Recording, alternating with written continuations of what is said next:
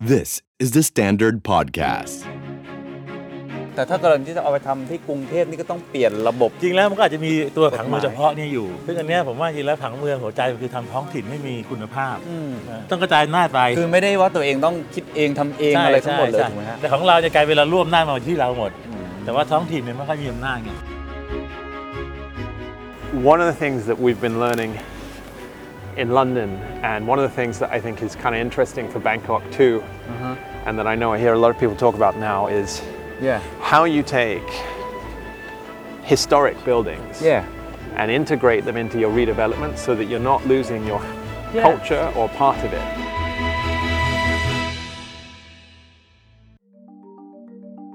จากอดีตเมืองเก่าที่เคยเน่ามาก่อน เสื่อมโทรมมาก่อน เป็นแหล่งอาชญากรรม ลอนดอน เปลี่ยนตัวเองกลายเป็นเมืองต้นแบบ ที่ส่งเสริมด้านสิ่งแวดล้อมมีความยั่งยืน เป็น green city หรือ smart city สร้างเศรษฐกิจในชุมชน หรือในย่านที่เสื่อมโทรมได้อย่างไร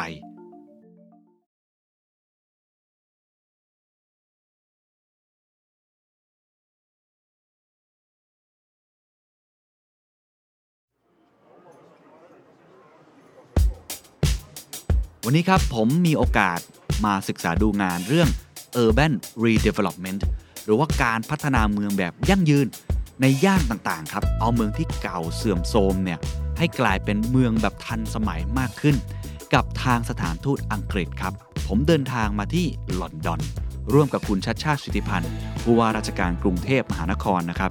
เราจะมาเรียนรู้กันครับ หัวข้อในวันนี้ เบื้องหลังความสำเร็จในการ Urban Redevelopment หรือการปรับเปลี่ยนพลิกโฉม ย่านเก่า เสื่อมโทรม กลายเป็นเมืองที่เต็มไปด้วย ความยั่งยืนด้านสิ่งแวดล้อม หรือนวัตกรรมต่างๆ และกรุงเทพมหานครจะเรียนรู้อะไรจากเรื่องนี้ได้บ้าง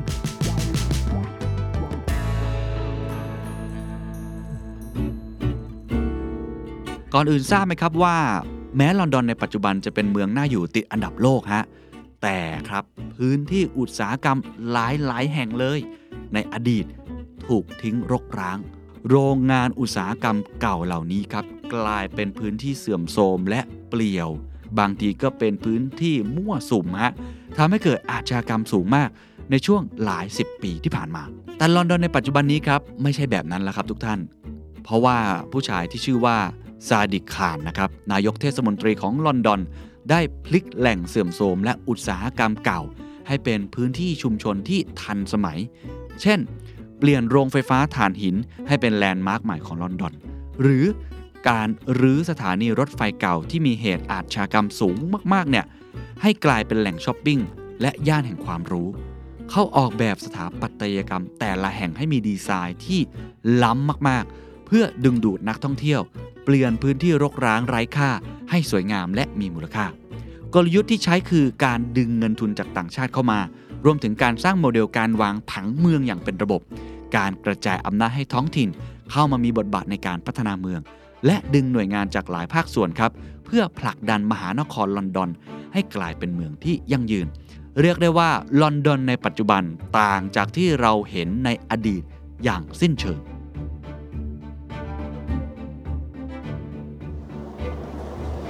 นี่คือ Tower Bridge นะครับ ซึ่งถือเป็นสถานที่ท่องเที่ยวยอดฮิตกลางกรุงลอนดอน ก็เป็นสะพานเก่าแก่มาก ๆ เลยที่ข้ามระหว่างแม่น้ำเทมส์นะฮะ แต่ว่าสิ่งที่น่าสนใจก็คือบริเวณ 2 ฝั่งตรงนี้มีการจัดการเมืองที่ทำให้กลายเป็น Public Space มากยิ่งขึ้นนะครับ มีความทันสมัยเพิ่มขึ้นนะครับ อย่างตรงนี้ครับฝั่งนี้เมื่อข้ามมาก็จะเห็นว่าจะเป็น space ที่เป็นสวนสาธารณะ แล้วก็มีตึกออฟฟิศอยู่มากมายนะครับ พอเดินไปอีกนิดนึงตรงนี้ก็จะเป็นพื้นที่ที่มี mixed use นะครับไม่ว่าจะเป็นเรื่องของ office space ร้านอาหาร มีบาร์ มี retail หรือ shop ต่างๆนะครับ คนก็วันนี้วันอาทิตย์ก็ออกมาเดินเล่นท่องเที่ยวกัน ก็ถือเป็นการจัดการเมืองการ urban planning ที่ผสมผสานระหว่างความเก่าเนอะอนุรักษ์เอาไว้กับความใหม่เนี่ยอันนี้ก็ตึก The Shard นะครับ ก็เป็นตึกระฟ้า modern แห่งใหม่ แล้วก็จะเห็นเลยว่าอยู่ตรงข้ามกันกับ Tower Bridge พอดิบพอดีเลยนะครับ ตรงนี้ก็มีที่พักเลยเนาะเมื่อกี้ที่ผมดูพวก real estate agent อยู่ ตรงนี้น่าจะfreehold ก็ 250 ล้านบาท เขาเปลี่ยนพื้นที่ที่เป็นที่รกร้างอะ่ะที่เก่าๆอะไม่ค่อยมีใครเอาแล้วอะเป็นโกดังเก็บของ warehouse เก่าๆให้กลายเป็นมูลค่า นะสร้างมูลค่าสร้างคุณค่าขึ้นมาได้ใครๆก็อยากจะพักตรงนี้ถูกไหมเห็นวิว แล้วก็สามารถเดินทางลงไปปุ๊บก็เจอร้านอาหารร้านรวงอะไรต่างๆ มากมายได้เลยเนาะนั้นนี่คือวิธีการในการบริหารจัดการพื้นที่จัดการเมืองนะครับตรงนี้ก็เป็นท่าเทียบเรือเก่านะครับเเขาเรียกว่า Butler Wharf West Wharf ก็คือท่าเทียบเรือเนาะ แล้วก็ตึกที่เราเห็นตรงนี้ก็เป็น warehouse เก่านะครับ ที่เก็บของอะไร แต่ว่าดูตอนนี้สิมันมันเท่มากเลยกลายเป็นสถานที่ท่องเที่ยวได้ เพราะว่าเขาบูรณะนะครับ ให้ภายในเนี่ยกลายเป็นร้านอาหารเนี่ยอย่างเงี้ยครับนี่ก็เป็นคาเฟ่ใช่ไหมร้านอาหาร มีร้านตัดผม แล้วก็มี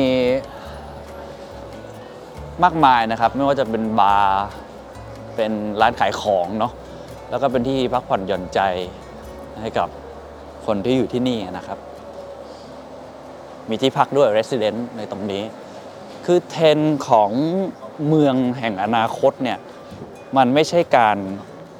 สร้างตึกสูงๆ หรือขยายออกไปเรื่อยๆ แต่ว่ามันคือการที่เราเอาสถานที่เดิมมารีโนเวท หรือว่ามามาทำให้มันข้างในเนี่ยมันทันสมัยใหม่นะครับ ก็เหมือนเป็นการเคารพสถานที่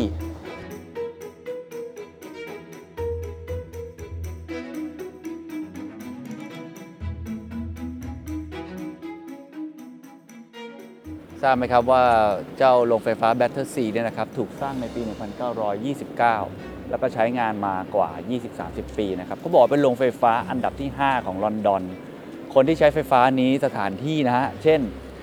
Buckingham Palace ครับ พระราชวังบักกิงแฮมก็ใช้นะครับ หรือว่า House of Parliament นะครับ รัฐสภาก็ใช้ไฟฟ้าจากที่นี่นะฮะ ก่อนที่จะมีการปลดระวางไปอย่างที่ทราบกัน แล้วถ้าเกิดว่าใครที่ชื่นชอบดนตรีครับ นึกไม่ออกไหมครับว่าเนี่ยภาพเนี้ยมันคืออัลบั้มวงอะไร มีวงวงหนึ่งเคยใช้ภาพนี้เป็นปกอัลบั้มอัลบั้มหนึ่งนะครับ วงนั้นก็คือ Pink Floyd ครับกับอัลบั้มที่ชื่อว่า Animal นั่นเองครับ ก็เลยถือได้ว่าย่านนี้เป็นย่านที่มีความเป็นไอคอนิกในเชิง culture ในเชิงของประวัติศาสตร์เรื่องของพลังงานอยู่แล้ว และปัจจุบันนี้กำลังปรับเปลี่ยน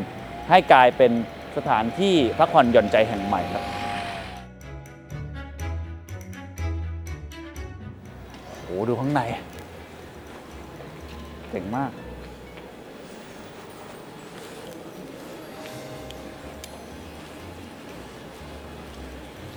ไม่รู้เลยว่ามันคือโรงไฟฟ้าเก่า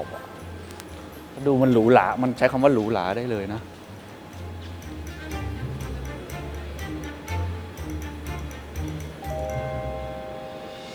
ขอบข้างในนี่คาเทียโรเล็กซ์นะครับ ไม่ธรรมดานะ ที่แห่งนี้ แบรนด์เนมเลย แต่เขายังเก็บรักษาอิฐบล็อกเอาไว้นะฮะ แต่ว่านอกนั้นนี่ ปรับโฉมใหม่ทั้งหมดเลย นี่คือ control room ในอดีตครับ แล้วดูตอนนี้สิครับ กลายเป็นร้านอาหารเป็นบาร์เท่มาก ๆหลังจากที่เดินชม Battersea ไปแล้วนะครับ ผมก็รีบเดินตรงมาหาอาจารย์ชัชชาติเลยครับ เพราะอยากรู้ว่าเขาจะมีมุมมองต่อการพัฒนาพื้นที่แห่งนี้อย่างไรบ้างครับ เป็นไงครับอาจารย์ น่าสนใจมากนะคผรับมว่าเป็นพื้นที่ประมาณ 100 ไร่ ซึ่งอยู่ ด้านอีสต์ของลอนดอนเป็นพื้นที่เสื่อมโทรมเลยอะครับเหมือนกับพอไอ้สถานสถานีผลิตไฟฟ้ามันเลิกเพราะมันใช้ถ่านหินน่ะก็อ่าพอลูชันมากมันก็เป็นที่ที่รันดาวเป็นที่แบบอุตสาหกรรม นี่ถามว่าจะพัฒนาไงมันเป็นมันเป็นบอโรสองอันติดกันคือเหมือนกับเป็นเขตสองเขตติดกันอยู่ครับสองเขตก็จับมือกันครับร่วมกันทำ planning โอ้เพราะฉะนั้นแต่ว่าปัญหาของเขตเนี้ยคือมันไม่มีรถไฟฟ้ามา ครับ เพราะฉะนั้นรัฐบาลเลยก็ต้องลงทุนนะก็คือ GLA คือ Greater London Authority ก็ต้องลงทุนขยายรถไฟฟ้ามาสองสถานีถูกไหมโอ้ที่ถามว่าแล้วใครจะไฟแนนซ์เงิน ให้ให้กับโครงการครับ สุดท้ายก็คือรัฐก็เลยขีดสองสองสองโบโรร่วมกับไอ้ Greater London Authority รวมกันเนี่ยก็เลยขีดเส้นแดงที่เรียกว่าเป็น Enterprise Zone Enterprise Zone คือเป็นเขตเศรษฐกิจพิเศษเลยอะอ่าสามารถทำมาค้าขายได้หนึ่งร้อยไร่ครับก็คือนครของลอนดอนเนี่ยก็ลงทุนมา 1.7 พันล้านปอนด์ก็ 1.7 พันล้านปอนด์ก็สักหกกี่หมื่นล้านพันเจ็ดร้อย เจ็ดสี่แล้วเป็นหมื่นล้านบาทอะครับ แล้วถามว่าใครจะจ่ายเงินคืนเขาก็อ่า กฎหมายผ่านสภาเลยว่า ภาษีของที่เก็บในเขต Enterprise Zone เนี่ย ครับ ให้เอามาจ่ายหนี้ปกติภาษีหรือว่าเขาเรียกว่าเป็นเรทของบริษัทในทั่วไปต้องจ่ายที่รัฐบาลกลางครับ นะส่วนก็จ่ายให้กรมอ๋อคือเปลี่ยนการโยกในการจ่ายภาษีมาให้ใช่มามาให้โครงกับการนี้โดยเฉพาะเลย เออก็ต้องผ่านสภา ซึ่งเขาบอกว่าในเขตของลอนดอนมี3 Enterprise Zone ที่ครับ นี่ แล้วก็มีที่เราไป Olympic Park ตรงนั้น แล้วก็มีอีกที่หนึ่งสามที่มันทำให้มันสามารถไฟแนนซ์โครงการได้ง่ายขึ้นเออถูกไหมสนใจมาก มันก็สร้างความไว้ใจให้กับเอกชนที่มาลงทุน คนที่ลงทุนครับนี่กลายเป็นคนมาเลเซียนะอ๋อเหรอฮะ เออมาเลเซียเนี่ยมาซื้อหมดเลยเนี่ยแล้วก็ลงทุนแค่ประมาณ200 ล้านปอนด์เองโอ้200ล้านปอนด์ก็ประมาณ8,000ล้านบาทถูกไหมอาที่ภาครัฐเนี่ยลง1,700ล้านปอนด์อ๋อแต่ว่าหนึ่งที่สำคัญคือมันเป็นการทำ planning เฉพาะพื้นที่ อืมซึ่งในกรุงเทพไม่มี กรุงเทพเนี่ย ลักษเราณะทำได้ไหมผังเองฮะถ้าเกิดเราจะต้องทำผังเมืองเฉพาะต้องอ๋อต้องทำบ้างอะว่าปกติของเราเป็นผังสี ครับ ผังสีบอกเลยว่าตรงนี้สร้างตึกได้เท่าไหร่อะไรเท่าไหร่อย่างเงี้ยแต่การคิดเป็นผังเฉพาะเรายังไม่มีทำไงในกฎหมายอะมันให้อำนาจนะโอ้ถ้าผังเฉพาะได้เนี่ยแต่ว่าเอาพื้นที่อย่างเงี้ยมาพัฒนาครับ ให้เป็น mixed use ให้เป็นรายได้ ก็จะผมว่ามันก็จะมีอำนาจในการทำให้มันมีประสิทธิภาพสูงขึ้น ครับเมื่อกี้กลางวันก็ไปคุยกับ city planning มา อืมซึ่งมันต่างจากกรุงเทพเลย อย่างประเทศไทยจะเรามีผังสีใช่ปะครับ ผังสีบอกว่าสีแดงสร้างรายได้ อ่าสีใช่ครับ เขียว สีเหลืองสีส้มครับแล้วผังสีมันจะบอกว่าสร้างได้สูงสุดเท่าไหร่ อืมแต่ไม่ได้บอกว่าควรจะสร้างอะไรอ่าแล้วในกรุงเทพเนี่ยมันจะมีผังเดียวอะแล้วในเขตท้องถิ่นเนี่ยไม่มีอำนาจในการออก city planning ครับ ก็คือต้องดูผังสีของแผ่นใหญ่ ตามที่เขาออกแบบมาแล้ว ใช่แต่ของลอนดอนเนี่ยแต่ละบโรเนี่ยซึ่งมี32เขตเนี่ยเขาจะมีเหมือนกับเป็นคา u ซิลอืมที่จะที่จะมาคุยเลยว่า ไอ้คา u ซิลเนี้ยจะให้สร้างอะไรได้ตรงไหน ครับ จะสร้างบ้านได้กี่หลัง แล้วสมมติว่าคุณสร้างบ้านเนี้ยร้อยหลัง คุณต้องสร้างโรงเรียนเพิ่ม คุณต้องสร้างถนนเพิ่มมันกลายเป็นว่าเอกชนมาช่วยพัฒนาโครงสร้างพื้นฐานด้วยอ่าไม่ต้องรอให้รัฐลงอย่างเดียว คือกลายเป็นแต่ว่า borough นี่มีอำนาจของใช่ตัวเองในการ tailor made local made ตามนั้นใช่เลยใช่มันก็ทำให้เกิดความเฉพาะ มันก็จะเกิด community ที่สมบูรณ์ขึ้นอะไรอย่างเงี้ยซึ่งวันนี้น่าสนใจนะ ครับ แต่ถ้ากรณีที่จะเอาไปทำที่กรุงเทพนี่ก็ต้องเปลี่ยนระบบ จริงแล้วมันก็อาจจะมีตัวผังเมืองเฉพาะเนี่ยอยู่ ครับแต่ถ้าเกิดว่ามันมันไม่ได้อำนาจให้กับท้องถิ่นเยอะไงอืมซึ่งอันเนี้ยผมว่าจริงแล้วผังเมืองหัวใจมันคือทำท้องถิ่นให้มีคุณภาพอืมอ่าซึ่งอันนี้อาจจะต้องลองดูว่าจะเปลี่ยนยังไง ครับ เพราะปัจจุบันเนี่ยเรามีผังเมืองใหญ่ใช่ไหมซึ่งมันกำหนดว่าสร้างสูงสุดได้แค่ไหนกลายเป็นว่าทุกคนก็สร้างแม็กซิมัมอืมที่กำหนดให้เพื่อจะได้กำไรสูงสุดใช่ปะเราไปบังคับให้เขาสร้างถนนอะไรไม่ได้ ครับ แต่ไอ้ลักษณะของ ทำทาวน์แพลนนิ่งของอย่างที่ลอนดอนเนี่ยอืมมีการคุยกันต่อรองได้อ๋อพอต่อรองเสร็จปุ๊บค่อยค่อยค่อยค่อยมาคำนวณว่า มูลค่าแบ่งยังไงถ้าเป็น value capture จะแบ่งมูลค่ายังไง ค่าที่ดินเพิ่มเท่าไหร่อะไรอย่างเงี้ยมันก็ทำให้เมืองมันสมบูรณ์แบบมากขึ้น ก็แสดงว่าไอ้โมเดลลักษณะแบบนี้ไอ้ตัวกทมใหญ่หรือว่า Greater London เนี่ยจริงๆ แค่มอบอำนาจนะ ใช่ใช่ใช่เออต้องกระจายอำนาจไปคือไม่ได้ว่าตัวเองต้องคิดเองทำเองใช่อะไรทั้งหมดเลยใช่ถูกไหมฮะแต่ของเราจะกลายเป็นเราร่วมหน้าจมาที่เราหมดอืม แต่ว่าท้องถิ่นเนี่ยไม่ค่อยมีอำนาจไงสถานที่ต่อมาครับ ผมจะพาทุกท่านไปยัง King's Cross Station ที่ในอดีตเป็นสถานีรถไฟเก่า แต่ตอนนี้ถูกปรับโฉมให้เป็นย่านท่องเที่ยวที่ล้ำสมัย มีร้านค้า ร้านอาหารต่างๆ มากมาย รวมถึงสถานที่ชื่อดังหลายแห่ง ก็รวมกันอยู่ตรงนี้ครับ ใครที่เคยมาลอนดอนก็จะรู้ว่าเป็นสถานีรถไฟใหญ่ที่ก็มี St Pancras อยู่ด้วยนะครับ แต่ว่าตอนนี้ มันกลายเป็นที่สุด hip ฮะที่เขาทำการ redevelop ใหม่ นึกถึงโครงการ High Line ของนิวยอร์กก็ได้ครับ คล้ายๆกันแบบนั้น เพราะว่าในอดีตตรงนี้เป็นแหล่งเสื่อมโทรมเนาะเป็นที่ที่เขา drop ถ่านหินนะเขาก็เลยเรียกว่า coal drop yard นะคือเป็นลานที่เอาถ่านหินมา แล้วก็เอาไปทำการเผาทำอะไรต่างๆ นานานะฮะ อ๋อพอผ่านช่วงเวลาอุตสาหกรรมมาเนี่ยก็กลายเป็นว่าย่านนี้กลายเป็น แหล่งเสื่อมโทรมมาก ๆ เลย มีอาชญากรรมก็คืออันตราย ผมคุยกับคนอังกฤษที่อยู่ที่นี่เขาก็บอกว่า ในอดีตที่ตรงเนี้ยเป็นที่ที่เขามาเต้นอะมาเล่นยากันมาสังสรรค์แบบวัยรุ่นกัน ทางรัฐบาลอังกฤษแล้วก็ทางเมืองลอนดอนเขาก็เลยพยายามที่จะ redevelop หรือปรับใหม่ทั้งหมดนะครับดูสถาปัตยกรรมเลยครับเขายังคงสภาพไว้ของ ตึกเก่าอยู่ แล้วก็โครงสร้างข้างนอกนี่ยังเหมือนเดิมเลย แต่ข้างในถ้าเดินเข้าไปในยกลายเป็นร้านค้า Public Space แบบเท่มากๆ ดูทรงโค้งตรงนั้นสิฮะเนี่ย Google มาตั้งออฟฟิศอยู่ที่นี่เลยนะครับ แล้วก็ Samsung Flagship Store ก็อยู่ตรงนี้ แล้วคาดว่าจะมีหลาย ๆ ออฟฟิศที่เก๋ๆเนี่ยมาตั้งอยู่มากมายนะครับ ผมเพิ่งได้ไปเอ่อ Open Data Institute ที่ทำเรื่อง Data ให้กับทาง เมืองลอนดอน แล้วก็รัฐบาลอังกฤษรวมทั้งกรุงเทพมหานครด้วย ก็ย้ายจากย่านชอดิชซึ่งเป็นย่านเก๋เหมือนกันเนี่ยมาอยู่ตรงนี้ เพราะว่าเขามองว่าตรงนี้มันกลายเป็นเขาใช้คำว่า knowledge area มี British Library ห้องสมุดของสหรัฐอาณาจักรนะครับ มีอลันทูริงนะคนที่คิดค้นเรื่องคอมพิวเตอร์อะไรแบบนั้นเนี่ยอินสติทิวเนี่ยก็อยู่ตรงนี้ คือกลายเป็นย่านที่เต็มไปด้วย Creative Hub ความเก๋แล้วก็ การเรียนรู้ต่างๆ ที่สำคัญคือมีคลองตัดตรงกลางด้วยนะครับ คือกลายเป็นสถานที่พักผ่อนหย่อนใจ แห่งใหม่ที่ฮิปจริง ๆ ครับ เดี๋ยวพาไปเดินดูต่อ ตรงนี้ก็เป็นเหมือนลานกว้างๆนะครับ มีน้ำพุอยู่ แล้วก็ตรงนี้ก็เป็นเซ็นทรัลเซนต์มาตินเนี่ยเป็นตึก สังเกตโครงสร้างข้างนอกก็ยังคงเอาไว้อยู่มาก ๆ นี่ครับตึกนี้ ชื่อตรงตัวเลยครับ Coal Drops Yard ก็เหมือนลานที่ เอาถ่านหินเนี่ยมาวางไว้ก่อนที่จะขนส่งไปที่อื่นหรือเอาไปใช้ประโยชน์ ก็ยังคงเอาไว้นะ ตึกนี้คือตึกที่ทำอย่างนั้นจริง ๆนะครับ แล้วก็ไอ้ข้างบนเห็นป่องนั้นนะก็เป็นเตาปฏิกรณ์ไว้เกี่ยวกับการกระบวนการในการจัดการพวกถ่านหินอะไรแบบนั้นนะฮะโคออฟฟิศก็ยังมีอยู่เลย แต่เขาตั้งชื่อมาประมาณนั้นนะฮะคือไม่ได้ใช้แล้วเพราะว่าจริงรัฐบาลอังกฤษยกเลิกการใช้ถ่านหินไปนานแล้ว เพราะว่าต้องการที่จะ มุ่งสู่ net zero หรือว่า carbon neutrality นะครับงั้นตรงนี้มันเป็นย่านที่ในอดีตเนี่ยเต็มไปด้วยความสกปรกนะเต็มไปด้วยอาชญากรรม พลังงานไม่สะอาดเลย แต่ดูตอนนี้สิครับเนี่ยมีแต่วัยรุ่นเก๋ๆคนทำงานสมัยใหม่ แล้วก็ความคิดสร้างสรรค์มากมายเนี่ยแหละครับที่เขาเรียกว่า urban redevelopment หลังจากที่เดินชมย่านนี้ทั้งวันนะครับ ผมก็มีโอกาสได้พูดคุยกับคุณแอนดรูครับ คุณแอนดรูเนี่ยเป็นทีมงานของสถานทูตอังกฤษนะครับ แล้วเขาก็พาผมเนี่ยเดินชมในบรรยากาศค่ำคืนของที่นี่ แล้วเราก็ได้รู้นะครับว่า แนวคิดในการจัดการพื้นที่เก่าแห่งนี้เป็นอย่างไร I was telling you earlier, Ken, that if you look like uh, back like 150 years or so, this was like a big industrial area. Right. All of the trains came down from the north to here, and there was a lot of coal here and a lot of Uh-huh. industry. So Yeah. none of what you see around you now uh, was anything like this. You can imagine like old warehouses, many of them broken down, smashed windows, Uh-huh. rubbish on the streets. And so in 2001, they started to say we need to do something about this. so how to make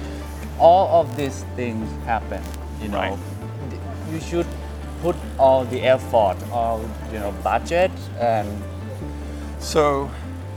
for these, for the people who put this together, the most important thing was thinking about how you uh, coordinate it. This is a huge area. Everything that you can see around you now uh, is all part of this same redevelopment. wow how do you coordinate this much land being redesigned? And so they pulled together a consortium and they worked with the government, local government, and quite a lot of uh, private companies, led by a company called Argent. And they had a whole master plan design, um, which they then worked through. And they set out roughly what they wanted. So you can see, and we're about to come over it here very much at the heart of this was how you make a space that's good for the community, that can be used in lots of different ways. One of the things that we've been learning in London, and one of the things that I think is kind of interesting for Bangkok too, and that I know I hear a lot of people talk about now, is yeah how you take historic buildings yeah and integrate them into your redevelopment so that you're not losing your Yeah. culture or part of it. ที่ถัดไปครับ ผมจะพาไปในที่ที่อาจจะค่อนข้างแตกต่างจากสถานที่ก่อนหน้า เพราะรูปแบบการพัฒนาเมืองนั้นค่อนข้างน่าสนใจ เรียกได้ว่าพลิกโอกาส เป็นเมืองใหม่ครับ ผมอยู่ที่ฝั่งอีสต์ลอนดอนนะครับหรือว่าลอนดอนในฝั่งตะวันออกนะฮะในอดีตพื้นที่ตรงนี้ถือว่าเป็นพื้นที่เสื่อมโทรมนะครับ แต่ว่าหลังจากปี 2012 เป็นต้นมาครับ มีการจัดโอลิมปิกที่ลอนดอนตรงพื้นที่แห่งนี้ เขาก็เลยเรียกพื้นที่ตรงนี้นะครับว่ามันคือ Queen Elizabeth Olympic Park นะฮะหลังจากนั้นครับเขาพยายามจะบรูณะซ่อมแซม เพราะว่าในอดีตพื้นที่ตรงนี้ ถือว่าเป็นพื้นที่ที่เป็นแหล่งเสื่อมโทรมมาก ๆ เลย ให้กลายเป็นพื้นที่ นะฮะของเมืองแห่งใหม่ เป็นคนที่สามารถมาอยู่อาศัยที่นี่ได้ เป็นมหาลัยเป็นการศึกษา เป็นเรื่องของการช้อปปิ้งจับจ่ายใช้สอยได้ทุกมิติเลย ตอนนี้เขาทำการ redevelopment ไปประมาณ 10 ปีแล้ว น่าสนใจว่าพื้นที่แห่งนี้ตอนนี้เป็นอย่างไรบ้างมี UCL มหาวิทยาลัยของลอนดอนมาอยู่ตรงนี้ มี Victoria and Albert มาอยู่ที่นี่ และกลายเป็นพื้นที่รวมตัวของคนสมัยใหม่ของลอนดอนได้อย่างไร ต้องลองไปดูครับ south end of the park. It extends all the way up there and beyond. Um, to show you a few things. The swimming pool. Ah, yeah. So, we, so a number of the sports venues from the Olympics are left, and they're now public uh, ah. sports facilities. The swimming pool is there; anyone can use it. It's really, really nice. Um, and then the uh, the cycling uh, velodrome is we can't see it from here; it's on the other side. And then there's a sporting facility called the Copper Box, which has indoor um, hockey and tennis Wow. courts. That's o- that's over there. Did you for the opening ceremony of the Olympic this one I wasn't at yeah, that's right. Ah. Um, I wasn't at the opening ceremony, but I was at Okay. the very last Ah. game there, uh, the very last night of the Olympic Games. อ่า The other side of the Olympic Park, we can't see it now because it's the other side of those buildings. There's a really huge residential area with new schools and doctors, surgeries, and all the all the kind of facilities. That's been there for some years now. And then we have Westfield Shopping Centre, which Ah, is one of yeah, the biggest yeah, yeah. shopping centres in the country. Ah. That's also um, uh, they have a very important role to play in terms of jobs and facilities of different types inside the shop. so it's newly built or it came with the Olympic The, uh, it came with the Olympics. So, Ah. so Westfield opened um, just about the time of the, just before Okay. the Olympics. because you don't see this kind of shopping mall much left anymore you know I mean It's, yeah it's if you go in there, huge very, it's huge. Yeah, yeah, It's yeah. very, very busy all of the oh time. okay good good to hear that Yeah. yeah So to tell you a little bit about this building, this is very unusual in that we have a combination of student accommodation and Ah. teaching and research in the same building. So all of these two towers, these are all flats for students. Dormitory? Yes. Wow. Yeah, yeah, and we designed them with students. So on the end, this room here has windows, it's huge, has windows on three sides, and it's a shared kitchen, living room, Ah. uh, social Ah. area. Um, and then they have small bedrooms um, along there. Yeah. Okay. So they each have individual bedrooms and bathrooms, and then they share this big space. How many bedrooms 552 bedrooms, and each flat has either up to eight or ten. Wow So they have their private room with their private bathroom, and then they share this big, big area here. so no excuse for going to class late No, huh? absolutely. ah traffic jam ฟังการออกแบบโรงเรียนแล้ว ผมอยากรู้แล้วครับว่าการเรียนการสอนของที่นี่เป็นอย่างไร this is Professor Duncan Hi. Wilson. Wow, the Professor. Professor of Connected Environments. Sitipan, This is the Governor, Governor of of Bangkok. Nice to meet you. wow so is a grad student here or graduate student or Yes, so this is the we run a master's program called Connected Environments, Ah, which wow. is all about the Internet of Things, Okay. um, smart cities, built environments, Wow. augmented reality, virtual reality. okay So we, we cover all kind of aspects of data Ah. within the built environment, Mm. and increasingly the natural environment, so the Ah. blue and green around cities. okay So at the moment, the students are learning about um, deep learning for sensor Ah. networks. So we're putting artificial intelligence onto sensors. Ah. Mm. So for example, that box up here, little um, baton, yeah um, but we've got 15 of those around the Olympic Park. okay And they're counting the number of bats. Ah. So they're listening for bats Okay. because bats speak at a very high, yeah high frequency yeah yeah yeah, yeah. um, they're detecting the bats, Ah. and then we're counting them, and it gives us a, a, a, a it gives so bats are really helpful as an indicator or um, an indicator species for good Okay. biodiversity. So if you have bats, it means you have something in- insects and all yeah things that goes ah okay Um, so we count them around the park, and also the park have put in things like um, bat, bat houses, so bats um, roosts and things around the park as well to try and encourage. And so they're trying to understand where do they work well and not. Um, but all of that is it's all being done using artificial intelligence Okay. because with those microphones. We get about 180 gigabytes of data uh-uh. per day comes in through the oh, microphone. Oh, okay. But we only send two megabytes mm. off the device. So we're doing mm. a massive data reduction. That, mm. And so it's this idea of having the intelligence mm. on, on the actual mm. sensors themselves. Wow. So rather than sending it all to the cloud, we're just using and doing the analysis there, yeah. we, we, do it we do it here, which has got massive cost savings wow. in terms of data transfer. so many like things to measure in the city. Yeah. Yeah.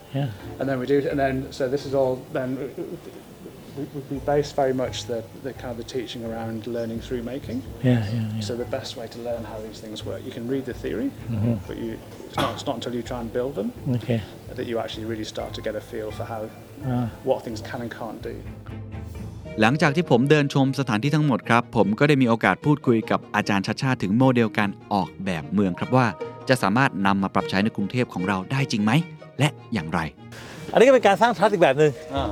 คือไม่ได้ใช้เทคโนโลยี trust อะอันนี้ใช้ face to face อาจารย์สนใจในตัวอะไรบ้างครับ ตัว campus อันนี้จริงๆมันคไม่ล้ายๆกับธรรมศาสตร์อะไรพวกนี้เหมือนกันเนาะ ผมสนใจ concept เขาไงว่า อ่า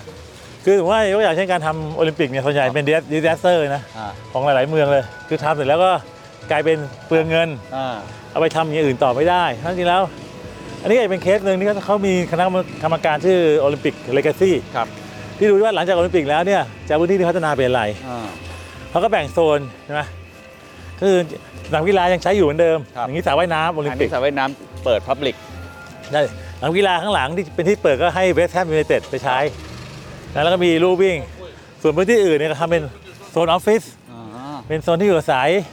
เป็นเ education ครับ ใช่ไหมก็จะมีเหมือนกับมหาวิทยาลัย UCL ย้ายมา มีมหาวิทยาลัยเรื่อง Art Fashion ย้ายมา ลอนดอนเออก็จากเป็นเป็นแหล่งเสื่อมโทรมตรงเนี้ยก็ทำให้เกิดเป็นคอมมูนิตี้ขึ้นมา ส่วน UCL ก็มาเปิดที่นี่ University College London เขาก็จะเหมือนกับมีเป็นแลบสำหรับศึกษาปัญหาของเมืองด้วยอันสุดท้ายก็คือต้องมี 3 ขามั้งอ่าถูกไหมเรื่องนี้ทางสานนท์ทั้งรองสานนท์ก็ทำอยู่คือ เราขาเรากทมคือภาครัฐครับขาชุมชน แต่ชุมชนกับรัฐไม่ค่อยเชื่อใจกันอืมเหมือนที่เหมือนที่ไอ้เคนถามอะใช่ไหมไม่ค่อยเชื่อใจมันอาจจะต้องมี third party เป็นภาควิชาการภาค NGO อ๋อมันก็จะมี 3 ขาเนี่ยใช่ไหม เขาก็ทำเหมือนกันก็คือ UCL ก็เป็นเหมือน third party เออตรงกลางก็เชื่อมใช่ community กับ authority ใช่คือสามขานี่มันจะมั่นคงไงครับ ถ้าสามขามันต้องไว้ใจซึ่งกันและกันมันมันก็ต้องเป็น long term มันไม่ใช่แบบจะทำแก้สั้นๆมันต้องเป็น long term คือมี commitment ระยะยาว แล้วเราจะเอาโมเดลนี้ไปใช้ได้แน่นอนแล้วเราผมว่าเราเริ่มแล้ว อ๋อเพราะอย่างสานนท์นี่เขาเป็นชุมชุมชนมาเยอะอย่างว่าเรามีโหเรามีเครือข่ายเข้ามาเยอะมากนะครับ อย่างเรื่องคนไร้บ้าน เราก็มีทั้งคือคือมูลที่ต่างๆ กระจกเงามูลที่เอ่อเสรีชน หรืออิสระชนนี่แหละที่เข้ามาช่วยใช่ไหมครับหรือว่าเมื่อเราทำเรื่องบางกอกดีไซน์วีคปัจจุบันเนี่ยก็ชุมชนมาแล้วก็จะมี NGO มี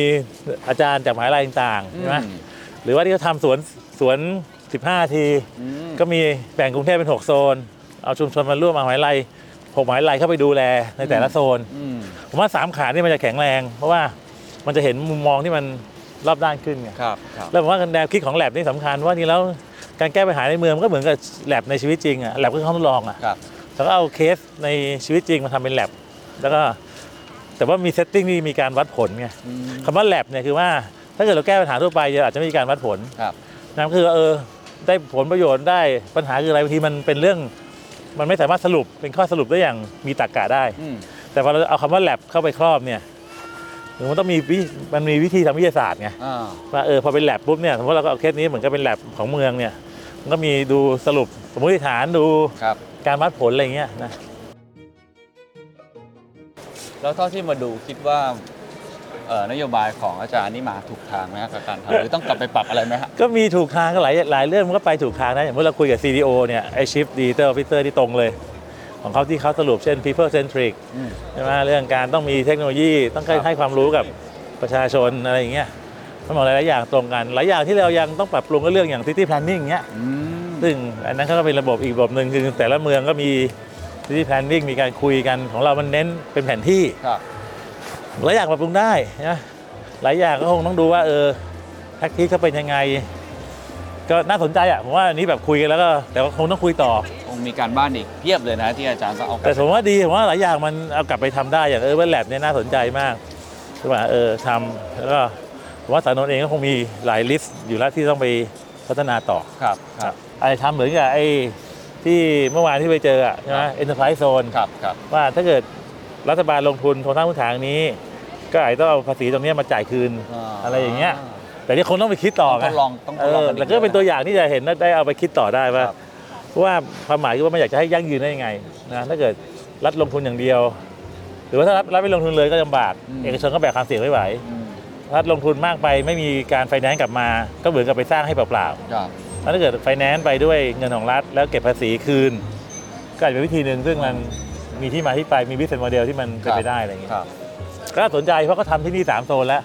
ใช่ไหม เออแต่ตัวนี้ไม่รู้ว่า financial model เป็นยังไง ต้องไปหาข้อมูลเพิ่มอะครับของที่โอลิมปิกนี่นะครับอืมสนุกดีแล้วได้ความรู้ไหมเกณฑ์โอ้ดีมากเลยครับ นะได้เปิดโลกหลายอย่างฮะแต่มันก็ต้องอย่างที่บอกแต่ว่ามาอย่างนี้ก็ต้องทำการบ้านไง อ่าใช่ครับคือถ้าเกิดมาไม่ทำการบ้านมันถามเขาไม่ได้เขาถามเขาไม่ได้ก็ไปต่อยากฮะหรือว่า ผมจึงถอดบทเรียนจากการพัฒนาเมืองลอนดอน มี 3 กลยุทธ์ดังนี้ครับ นั่นก็คือ กลยุทธ์ที่ 1 เอาของที่มีอยู่แล้วมาทำให้ดีขึ้น ไม่ว่าจะเป็นการเปลี่ยนอาคาร สถานที่สุดโทรมไปเป็นเมืองที่สร้างมูลค่า โดยยังคงคุณค่า และวัฒนธรรมเก่าของอาคารไว้ แต่ปรับโฉมภายในให้ดียิ่งขึ้น กลยุทธ์ที่2ครับคือการสร้างเมืองใหม่จากการมองเห็นโอกาส โดยต่อยอดจากโอกาสที่ได้เป็นเจ้าภาพงานโอลิมปิก สู่การสร้างเมืองใหม่ที่ยั่งยืนในอนาคตและกลยุทธ์ที่ 3 ครับ เปลี่ยนจากเมืองธรรมดา ธรรมดาครับ ให้กลายเป็นเมืองที่ทันสมัยมากขึ้น ด้วยงานวิจัยครับและเทคโนโลยี โดยหัวใจสำคัญของการสร้างกลยุทธ์ทั้ง 3 ข้อนี้ ประกอบไปด้วย 4 ข้อดังนี้ครับ 1. การกระจายอำนาจของภาครัฐไปสู่ท้องถิ่นมากขึ้น 2. ดึงเอกชนให้มาลงทุนในพื้นที่เพื่อสร้างมูลค่าและเศรษฐกิจให้กับชุมชน 3. การออกแบบฟังก์ชันของเมือง ให้มีพื้นที่ใช้สอยมากที่สุด ใช้งานได้จริง และตอบโจทย์คนเมือง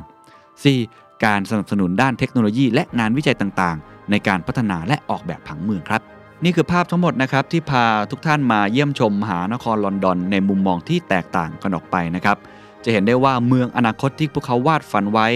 ก็เริ่มเกิดขึ้นจริงแล้วในวันนี้ และเขาก็ได้ทิ้งอดีตเมืองแห่งมลพิษ หรือว่าความเสื่อมโทรมไว้ในเบื้องหลัง แล้วก็พร้อมที่จะขับเคลื่อน เรื่องของความยั่งยืน หรือเรื่องของสิ่งแวดล้อมควบคู่ไปกับเศรษฐกิจที่เติบโต แต่ถ้ามองอีกมุมหนึ่งครับลอนดอนก็ยังมีความท้าทายและปัญหาอีกมากมายที่เขาเองก็ต้องเผชิญ แต่ถ้าเราเรียนรู้ครับ มองย้อนกลับมาการพัฒนาเมืองในกรุงเทพบ้านเรา หรือว่าแม้แต่ในเมืองอื่น ๆ ในประเทศไทยแล้ว เราก็จะเห็นนะครับว่าลอนดอนน่าจะเป็นบทเรียนที่ดี ที่ทำให้เราเห็นครับว่าความร่วมมือและความมุ่งมั่นของภาครัฐและเอกชน มีความเข้มแข็งอย่างมาก รัฐบาลสามารถสร้างระบบเงินทุนจากต่างชาติ ให้เข้ามามีบทบาทในการพัฒนาเมืองได้ มีการกระจายอำนาจไปสู่ท้องถิ่นทำให้เกิดการเปลี่ยนแปลงจากล่างขึ้นบน ซึ่งเป็นหัวใจสำคัญของการพัฒนาเมืองที่น่าสนใจมากๆ และช่วยยกระดับคุณภาพชีวิตของคนในเมืองได้ ผมเชื่อว่าแนวการพัฒนาเมืองของลอนดอนน่าจะเป็นอีกหนึ่งแรงบันดาลใจหรือว่าความหวังที่อาจจะเป็นจุดเปลี่ยนของประเทศไทย ในการพัฒนาเมืองให้กลายเป็นเมืองแห่งอนาคตที่เราใฝ่ฝันก็เป็นไปได้นะครับ